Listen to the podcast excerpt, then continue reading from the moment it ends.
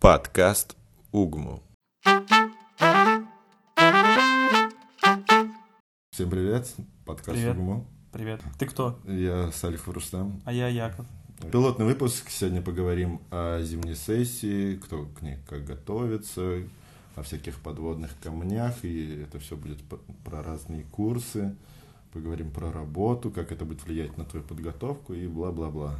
Да, ну вот эти все темы про работу в особенности мы поговорим, потому что многие хотят работать. Вот, и это сильно будет влиять на то, как вы учитесь. Начнем. С чего начнем? А, зимняя сессия. Какие вообще экзамены в зимнюю сессию сдают? Да, там надо вспомнить первый курс. Э, На первом курсе, по-моему, один единственный экзамен. Химия. Это химия, да, и Страх, страх и ненависть первокурсников. на декабристов. Далеко ехать, чтобы Да. сдавать. А, На втором курсе сдают у нас АНАТ, ГИСТУ. Что еще? Да, над ГИСТа. И дальше идет такое небольшое разделение, потому что Питфак сдает, по-моему, еще на третьем курсе. Да, в А. принципе, не важно. э, на- втором курсе сда- сдали анаргисту, потом третий курс топка, гигиена. Медкат когда? Нет, медкат четвертый Медка- курс. Четвертый курс еще, кроме неврологии, педиатрии, еще сдают медкат. Вот, тоже Ах, обсудим. А, Хотя там, по-моему, его никто не сдает. ну, Так, по приколу. Да, Пятый курс. Пятый курс у нас... Что сдают на пятом курсе? я не знаю, что сдают на пятом курсе. А, подожди, Стоять. я же буду сдавать на пятом курсе. Мы сдаем фтизиатрию и мы сдаем АЗО. Вот, я вспомнил. Через два месяца. Звучит смешновато. Смешно. Ладно. Шестой курс, самая напряженная зимняя сессия, вообще последняя сессия. Это у нас две терапии, поликлиническая и госпитальная, и хирургия вроде. Вроде Вообще все. не шарю, но скоро буду. Так, ну, надо обсудить химию, потому что это, это, очень важно, блин. это очень важный экзамен. Важнее, наверное, только... История медицины. Что на химии у нас? Во-первых, у нас див зачет на химии. То есть это не полноценный экзамен, там, по-моему, нет билетов. То есть там есть билеты по какому-то внутреннему зачету, но это не экзаменационный билет. Поэтому Химия- сложность экзамена не такая. Химия, высокая. она же как ЕГЭ, да, до сих пор сдается. Типа, просто приходишь, пишешь контрольно, тест. и- Да, там что-то вроде зачета и тест, и все. Не, ну и- это серьезно, это серьезно. блин. Серьезно. Не, ну это первый такой экзамен, может быть, не очень серьезный. Химия. А, идет целых один семестр. Наверное, очень сложно готовиться. Там аж две методички по странице 15, да, вроде как? Да нет, мы не затираем. На самом деле химия... Да нет, это беспонтовый пред- Вообще, вообще. ну, За пары ноль. Я к химии готовился дня полтора, наверное, пока эту методичку розовую читал. Да, кстати, вот, э, насчет как э, начать готовиться, это просто прочитать розовую методичку. Все, это весь ваш экзамен. Второй наш экзамен. На наш экзамен. Общий. Наш, наш. Второй курс. А, Норм- все, то есть мы, все, химия. Есть сно по химии, вот ты мне скажи. Сно... Наверное. Кто Нет, ходит на Нету сно? сно по химии. Это был вопрос с подвохом. Да ни- никто не ходит на сно на первом курсе. А автоматы? Автоматы. Наверное, тоже есть. А что, что там нужно было делать? Блин, если вы на Нет, первом там, курсе, то не я не помню, там, по-моему, нету автомата и нету сно, это просто вы сдаете зачеты и сдаете див зачет. Все. То есть, э, как повлияет вообще химия, то, что ты учишь на первом курсе затем? Вот я могу на этот вопрос ответить. И как повлияет химия? У тебя будет прекрасный предмет затем, фискалоидная химия, все. Больше вы не появитесь на декабристов 32. Нет, ну, так что еще биохимия. Да, Бэха, но Ну, блин. а общая химия и Бэха это вообще никак не помогает. На самом деле, да и простая химия и фискалоидная, они как будто бы ты пока дошел до фискалоидной, ты уже все забыл, если что-то знал. Да, проходит целый семестр. В принципе, можно не заморачиваться. Давайте поговорим Дальше. про второй курс. Там уже такие фундаментальные предметы, как анат и гиста. Если кажется, что это все не нужно, то это нужно. Особенно А- если Отлично, это тут философскую, философский звук такой какой-нибудь. Собаку, смотрящую в небо. Ну, Давай по отдельности их разберем. Ну вот анатомия. Давай анатомию. Нормальная анатомия это, по-моему, такой большой достаточно, во-первых, предмет. Он идет сколько? Три семестра. Это фундаментальный предмет, который потом пригодится везде. Ты сдавал? Как ты сдавал вообще анатомию? Я не сдавал анатомию, нам подарили всем тесты, можно было сдать тест. Ну, и- это называется полуавтомат. Да это не полуавтомат, у них просто кафедра ленивая, они такие, ну, не хотим принимать всех, будем, пусть все сдают тест. Кто уже более мотивированный или настолько не мотивирован, чтобы сдать тест, те уже идут на экзамен. Не знаю, как проходит экзамен, но, наверное, интересно. Да, самое проблематичное, мне кажется, это зачеты хорошо сдавать, потому что какая-то внутренняя мотивация все равно работает на первых курсах, что нужно сдавать зачеты там на 4, на 5, на 6 баллов. Да нет, если ты учишь анатомию, то, блин, ну это... Это поможет. Да, это везде где-то выстреливает, даже если ты не ожидаешь. Давай вопрос по стандарту. Какое есть сно по анатомии? По, по анатомии вроде даже не одно Их сно. три, Их- да. Их, да, я помню, есть простое сно, сно на английском языке и какое третье? По-моему, это по мануальной терапии что-то. Да, серьезно? Да, там терапии? было по мануальной терапии. Но сно по-английскому и обычное сно, они отличаются только тем, что одно на английском, другое на русском. Да, Все. и там до сих пор этот... Вы по-любому знаете, у него такие лекции, где он сначала говорит, вы еще не выбрали, кем хотите А, стать? Куликов, это был Да, Куликов. Ну все, уже поздно выбирать, а ты такой, у тебя вторая пара по анатомии. Ты такой, ну ладно, спасибо, Куликов. Поздно так поздно. И всю остальную лекцию он, ну просто рассказывает, как он чем-то занимался, или как хотел бы чем-то заниматься, или как хотел бы, чтобы студенты занимались полезной информацией, ну, блин, может, один килобайт. Если А ты вообще ходил на сно? Да, я ходил на СНО, я вот ради только из-за СНО получил этот право сдать экзамен тестом. Ну, как все это проходило, это, ну, так, ты в ноябре вспоминаешь, что у тебя скоро экзамен. Да, такой, начинаешь блин, активно снимать видосы. становишься ученым, на говне печеным, и проводишь какие-то исследования по анатомии. Какие исследования по анатомии? Ну, ты записываешь видос, который А скидываешь. вот мне интересно, вот Ивачев когда-нибудь задумался о том, что видосы, темы для видосов заканчиваются? Что будут делать э, новые первокурсники, когда вообще все темы... По-моему, они уже закончились. Мне, ка- они- мне кажется, в первый год они и закончились. Ну, не знаю, мы просто по приколу вот, озадачивать ребят. Это тоже супер несерьезно. Там, ты делаешь презентажку в PowerPoint и добавляешь... Читаешь текст. чи- читаешь текст, и у тебя готовое видео. Ты, ты лектор с этого момента. Нет, это прикольный был опыт. Я не снимал видосы, но мне кажется, это, это прикольно. По поводу английского сно, там давали баллы просто за то, что ты приходил. Да, Это я было помню, прикольно. как мы сделали с приятелем один доклад, пришли рассказать, и больше докладов на сну не было. И он такой, есть у вас еще что рассказать? И у моего приятеля был еще один доклад, который мы просто прочитали со слайдов и такие, ну все, отлично, нам дали за это баллы, мы пошли с ними на экзамен. Мораль всего этого такова, что ходите на сно, потому что за них дают очень много баллов. Ну и выучить анатомию, она серьезно пригодится. Да, и Это- анатомию нужно учить. Это будет ошибка, если вы ее не выучите. Кстати, вот я тут еще себе пометил, что для анатомии, для пятерки нужно 80 баллов. По-моему, это вообще единственный экзамен, где не 85, а 80 порог для пятерки. И здесь какой-то, может быть, подвох. Да там какая-то ханалия происходит. Я помню, как пе- перед экзаменом нам сначала говорили, что четверка будет с 65, все сдали тесты, а потом они такие, нет, четверка будет с 70. Все меняется на ходу. Они такие, очень «Ну, быстро». Это своевременное заявление, чтобы люди смогли спокойно отдохнуть. Ладно, хватит про анатомию, давай про гисту поговорим. Да, гиста это мой бич. Я его пересдавал. Вот. Э, Гистология для меня, по-моему, один из самых вообще сложных экзаменов. Потому что, я не знаю, непонятно, откуда брать информацию. То есть, с одной стороны, есть лекции Сазонова, с другой стороны, есть видео Сазонова, а с третьей стороны, есть огромный розовый учебник. Блин, учебник, там же тоже, мне кажется, он такой водянистый достаточно был. Да. Такой с- с анасаркой небольшой. Не знаю, ну, по гистологии тоже есть, но там кто-то даже серьезно готовился. Я помню, как у нас э, чувак заведовал СНО на втором курсе. И- Да, я помню, как, как его звали. Вроде Эдуард. Э, Аребьев да, он. Да, Эдуард курса, да. Аребьев. Да, есть сно по гистологии, но они достаточно серьезно относятся, не так, как по анатомии. Там еще система такая, что зачеты много чего решают. И если ты не сдаешь тест, то тебе ставят 0 из 5. Да, и Это- это вол- очень сильно влияет на экзамен, поэтому желательно все делать вовремя. СНО. Ты ходил на СНО по гистологии? Ни разу не ходил. Я тоже не ходил. Хотя баллы за него поставили. Я не знаю, как это произошло, но мне все равно не хватило даже, по-моему, чтобы до четверки первый раз сдать. В наш год были все виды автоматов, даже двоечные, видимо, но тройки... У нас, не, у, нас, автомат.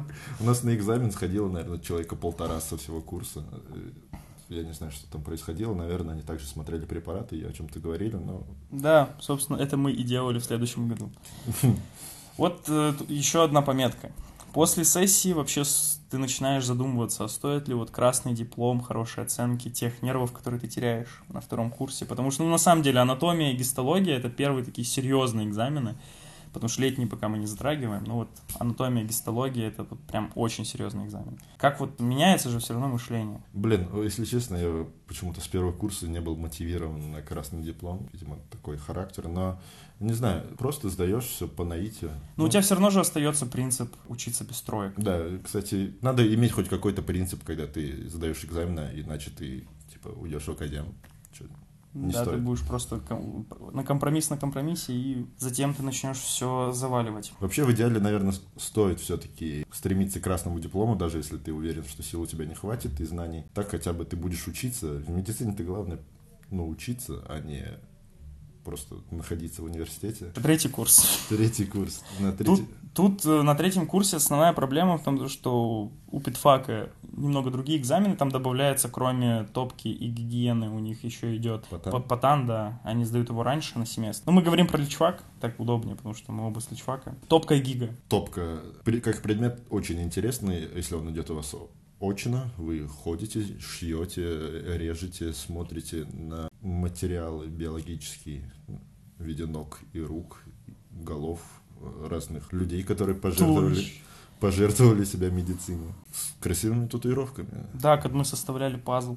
Да, по топке есть сно. И даже не сно, там есть кружки. Круж- Есть кружки, но вот мне кажется, нужно сначала обсудить вообще, как проходит экзамен, потому что мы потом подойдем к способам получения автомата по этому предмету. Вообще есть автомат, и, по-моему, 95% э, студентов получают автомат по этому предмету. Как вообще можно получить автомат? Первое, ты сказал, это кружок, затем, что еще можно сделать? Можно Олимпиаду выиграть, либо призы в призах оказаться, но тебе не дают автомат, тебе просто дают кучу баллов, и- которые ты суммируешь, и, возможно, получаешь автомат. А так сдае- сдавай зачеты. Да, И- перво-наперво нужно сдать все зачеты, потому что без, точнее, с долгами вы пролетаете на автомат. То есть вы перво-наперво сдаете все зачеты, пытаетесь их сдать вообще на максимально, там, по-моему, тройку сейчас ставят, три из трех. А Затем можно сходить на Олимпиаду, как ты сказал. Можно сходить на СНО, точнее, даже нужно сходить на СНО. И третье, я занялся всеми тремя видами деятельности, я еще сходил на вскрытие.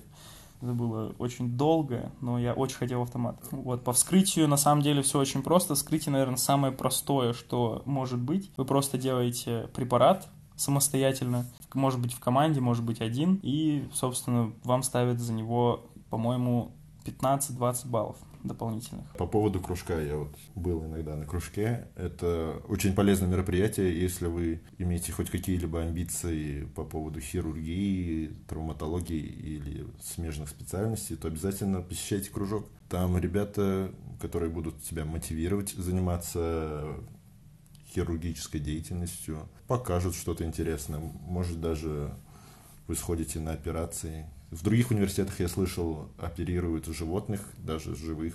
Не знаю, как у нас, появится ли такое или нет, но было бы круто. Это прикольно, когда ты уже работаешь, ты хочешь стать хирургом, и ты Да, работаешь это с на третьем курсе. По-моему, вообще СНО по топке это такое первое серьезное мероприятие, где ты можешь такую уже серьезную тему доложить. Вот, поэтому обязательно посетите СНО. Насчет гигиены, это очень веселый экзамен. Да, э, предмет кажется как будто бы совсем не важен. Ну, он так и не важен, в принципе. Но экзамен говорит об обратном. Иногда тебе очень легко его сдать, иногда ты идешь на пересдачу, даже если ты претендуешь на красный диплом. О ком же ты говоришь? Ну, блин, не знаю, это воображаемый друг Олег. Да, Олег. Э, А наш друг Олег сходил на пересдачу по гигиене, это было ужасно. Вот. Гигиена на самом деле такой э, скрытая угроза такая. Поэтому гигиену не стоит недооценивать. Я теперь это говорю всем и каждому. Но кажется, что это очень глупый предмет, но на самом деле он не глупый для медпрофа. Вот, дальше мы не будем обсуждать гигиену. Как ее учить? Э, Ее можно учить по базе. Все. Четвертый курс. Э, Четвертый курс, очень, кстати, интересная сессия, неврология, педиатрия, медкат. Ну, медкат это такой прикол со школы ОБЖ. Если вы хорошо учили ОБЖ, то, Да, ОБЖ плюс медицина. то вы скучно жили, видимо, в свои школьные годы, раз учили ОБЖ. Неврология. Замечательный предмет. прикольные Очень преподы. сложный. Здесь мы возвращаемся на, на второй курс, где мы вам говорили, нужно учить анатомию. Вот как раз таки, чтобы знать неврологию, нужно идеально знать третий семестр анатомии. Да, предмет интересен, преподы, основные преподы интересны, вот э, кто Филимонова, Ашурков, Ашурков, Да, он- извиняюсь заранее, если Он ведет э, свой блог ВКонтакте, на самом деле, нейрохирургический. Очень интересно. Нет, э, вообще кафедра мощная. То есть там прям много профессоров, много доцентов. Все что-то делают, есть СНО и очень много всего. То есть прям те, кому действительно интересна неврология, там не соскучатся. Да, еще там, там сдают навыки в начале экзамена, то есть проверка рефлексов, Чё- что еще там смотрит? У нас был автомат. А, понял. Нет, у нас не было автомата, мы сдавали. Я очень торопился сдать экзамен, потому что через два часа после начала экзамена был бой Хабиба с Конором вроде как, или Конора с Сирона. Это было очень важно, поэтому мне пришлось побыстрее сдать экзамен и успеть посмотреть. Педиатрия. Педиатрия. Я... Ты сдавал педиатрию, ты даже ее пересдавал. Да, я даже ее пересдавал. Но на самом деле, ребят, совет очень важный. Если вам в начале декабря скинули расписание экзаменов, не стоит на нем зацикливаться. Оно может поменяться в любой момент. Да, как оказалось, на моем личном опыте, если ты запомнил в- начале декабря, что экзамен в один день, а потом ты едешь в Екатеринбург, чтобы сдавать этот экзамен, то может оказаться, что он будет в другой день, и ты не успеешь подготовиться. Поэтому будьте внимательны. Да, это вторая скрытая угроза на личфаке, потому что педиатрия кажется вообще не к месту, но мне очень понравилась фраза одного из преподавателей наших, который сказал, у вас когда-нибудь да будут дети. И теперь, когда действительно у моих друзей появляются дети, я все время вспоминаю что-нибудь с педиатрии. Даты, время прикормов, например. Вот, то есть, ну, педиатрию выучить несложно, это, по сути, такая детская терапия. Просто с- надо именно акцент делать на детях. То есть я сдал экзамен на 4, э, потому что я просто все рассказывал по взрослой нозологии, а нужно было немного упор сделать в детскую. То есть вот это вот учитывайте. Я, кстати, сдал на 5, хотя я пересдавал. Не знаю, как ты получил. феноменально. Ага. Э, Что еще? Медкат. Медкат категорически важный предмет. У всех автомат. Экзамена не существует. Нет, у нас был, А, у, у вас нас, у был. нас все сдавали нас не медкат. было экзамена. Не, ну не все, у нас кто-то вот сходил на СНО, там можно сходить на СНО, тебе дадут какую-то работу, ты выступишь и получишь, возможно, автомат. Я сделал доклад на СНО, и мне дали такой секретный автомат, когда ты приходишь на экзамен, никто не знает, что у тебя есть автомат, кроме препода, которому ты будешь сдавать. Ты приходишь, смотришь в окно, смотришь на плакаты, рисуешь на листочках, и потом что-то отвечаешь. А вы сдавали в подвале? Да, мы сдавали в подвале, нас Ой, закрывали. Депрессив. Ну и все, в принципе, сессия, три предмета. Медкат не очень важен, неврология, педиатрия такие увесистые достаточно. Готовьтесь основательно. Ну, вообще, в принципе, зимняя сессия, там больше двух предметов редко бывает. Тоже ну, только вот четвертый курс. И я- я что, что я заметил, так это практически по многим предметам в зимнюю сессию есть автоматы. Ну, то есть некоторые люди заканчивают 6 курсов и сдают зимнюю сессию только на шестом. Потому что по всем остальным они получают автоматы. Вот у нас есть такие примеры. Мгм. э, аспиранты, ординаторы, которые не знают ни анатомии, ни неврологии, ни педиатрии. Пятый курс. Пятый курс, да, сейчас ждет меня э, в, фтизи- фтизиатрии. Э, По фтизиатрии есть э, очень хороший список вопросов, ответов, то есть можно все оттуда прочитать, выучить. Э, Есть учебник, но он достаточно увесистый. Фтизиатрия кажется не очень сложным предметом, но проблема его, наверное, в том, что нужно понимать рентген. А это с этим у многих проблемы. Как вы сдавали вообще в ТИЗу? Э, Все мы поставили автоматы. Очень ленивая кафедра. У нас парты толком даже и не было. А, К занятиям приступил. К занятиям приступил, да. Что, на экзамены у нас, наверное, кто-то ходил, но я не думаю, что это было сложно. Больше сложностей вызывает АЗО. АЗО очень такой тяжелый предмет, объем, объемный, много всякой информации, много всяких манипуляций с текстом, исследованиями. Да, на ЗО достаточно несложно договориться сделать научную работу, как оказалось. Но сложно ее сделать. Вот в чем проблема. Потому что ничего не понятно. Это совершенно не медицина. Это что-то около медицинское. Это все связано со статистикой, экономикой, расчетами. И поэтому есть критерий автомата, по-моему, сдать все на 5. То То есть все тесты, все работы самостоятельные, и тогда вам поставят автомат по успеваемости. А, по-моему, в вашем году еще ставили за ковидную работу. Да, за ковидную работу нам ставили 20 баллов. Наш препод об этом не знал. И когда нам кто-то выставил э, в общем журнале баллы, он такой, что, кто дает баллы за красную зону? Оказалось, все дают баллы за красную зону, кроме него. Прекрасно. Также, получается, я тоже не сдавал эту сессию. Шестой курс, наверное. Да, здесь я помолчу. Я тоже помолчу. Свечку, может, даже поставлю, потому что на шестом курсе сдается один из самых сложных предметов вообще за 6 лет обучения. Это поликлиническая терапия, там кафедра с такими достаточно серьезными вопросами, серьезными обсуждениями и преподавателями с очень высокой планкой. Поликлиническая терапия, она такая, даже чуть посерьезнее, чем госпитальная, хотя все зависит от того, куда вы хотите. Если вы пойдете на участок, то поликлиническую стоит получить. Если вы не собираетесь на участок, то вам в любом случае придется ее учить. Э, госпитальная терапия, вот она сейчас у тебя идет, что скажешь? Э, Мне еще не было цикла. Не было цикла? Ну, блин, госпитальная терапия точно такая же, как и факультетская терапия. Я, не- я вообще не ощутил разницы. Больше документации. Нет, вообще никак, на госпитальной терапии даже не обсуждается вроде как документация. Вы больше там упираетесь э, не в, не в основы, а всякие детали, в, в диагноз, э, в лечение, р- дозировки, новые клинические рекомендации, прочтение этих тысяч страниц. Ну, короче, госпитальная терапия, она сложная. Но зато, если вы ее выучите, то вы будете знать все о болезнях. как их- Мегамозг. да, как их различать и так далее. По хирургии есть один такой камушек подводный, кому нельзя садиться. Нет, мы не будем говорить. Э, В общем, ну, вы все равно знаете.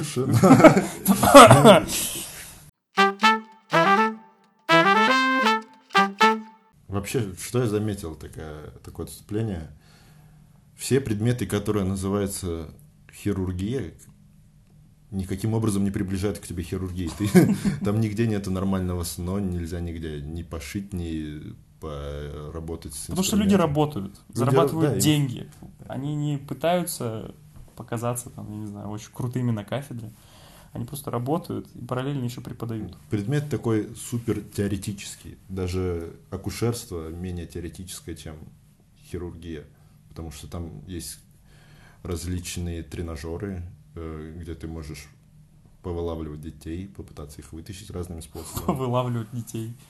Не, ну, кстати, да, на акушерстве, опять же, ну, это, конечно, летняя сессия, но акушерство на самом деле очень такое практическое было. Даже сейчас во время ковида я вообще благодарен, что мы занимались очной, практика была очной, что мы что-то поделали. Это, это было круто.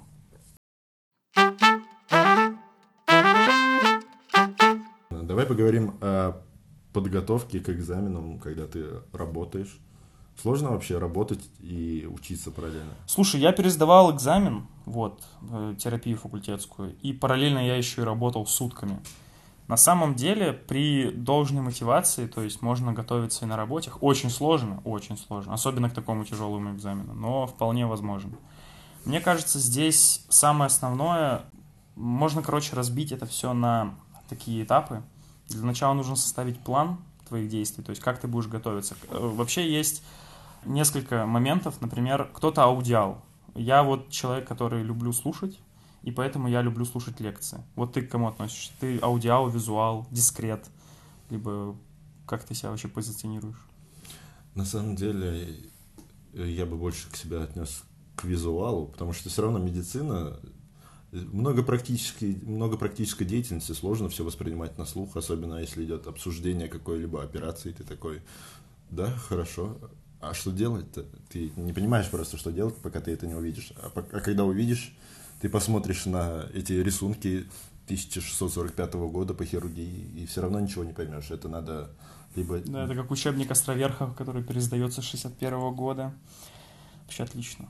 Да, ну, надо ходить на операции. Если ты хочешь стать хирургом, ходи на операции, ассистируй, дежурь, но работа. Вот, люди, некоторые люди думают, что если они будут работать в отделении, то им проще будет втянуться в профессию, Мне кажется, это такое небольшое заблуждение, потому что вы все равно работаете не врачами. Вот. Да и в принципе, если у вас серьезное отделение, то вы много занимаетесь работой, вам некогда заниматься. Да, никто вам не будет объяснять, бегать и объяснять, что происходит, как они это назначают, выполняют и так далее. Все просто будут вам говорить, что делать. Да. Вот.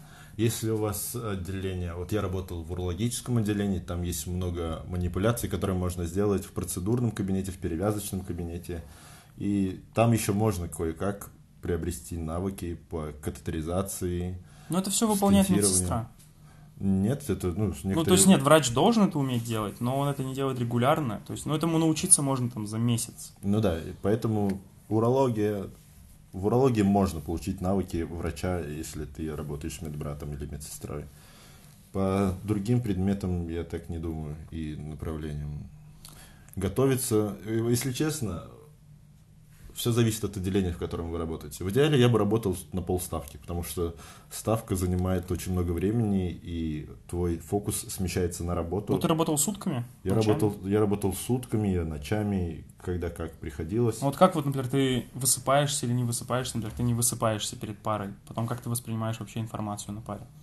А, если честно, блин, на работе удается иногда поспать, но информация уже воспринимается тяжелее, если предмет более такой практичный, то все равно как-то его, его проще сдавать, чем какие-то такие больше теоретические предметы, в которых надо много читать, много учить, как, такие как фармакология, допустим, терапия. Ну вот, например, один-два раза ты так не сделал, и потом у тебя просто по нарастающей такой растет ком, и вот эти пробелы в знании, они превращаются в один большой пропасть. Такую. Ну да, большая проблема в том, что люди думают, что если отложить что-то на потом, то ты это потом сделаешь. Да, это совершенно не так.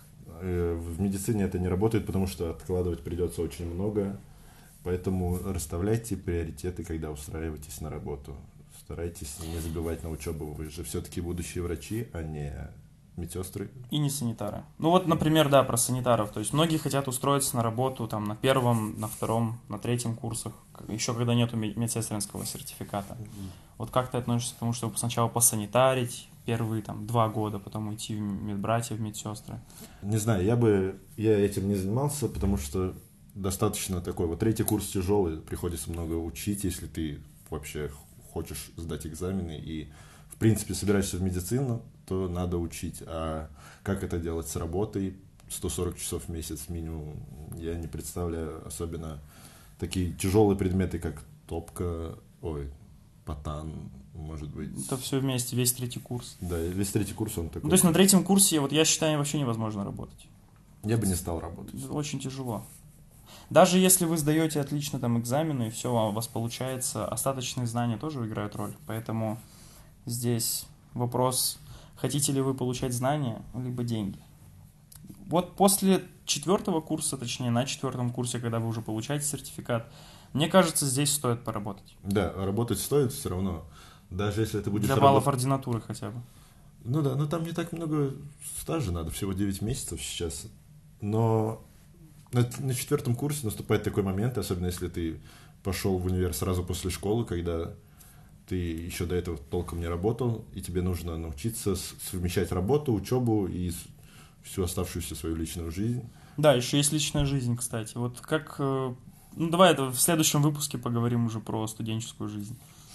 Вот. На четвертом курсе, если ты работаешь, то ты привыкаешь структурировать свое время, меньше тратить его на всякую фигню. Если ты еще чем-то занимаешься, ходишь на какие-нибудь секции, может быть, спортзал, танцы. Да, кстати, вот работа, она помогает именно, да, определять э, ту границу, когда тебе нужно сесть и учиться, и когда тебе нужно идти работать. У тебя меньше времени, и ты им дорожишь.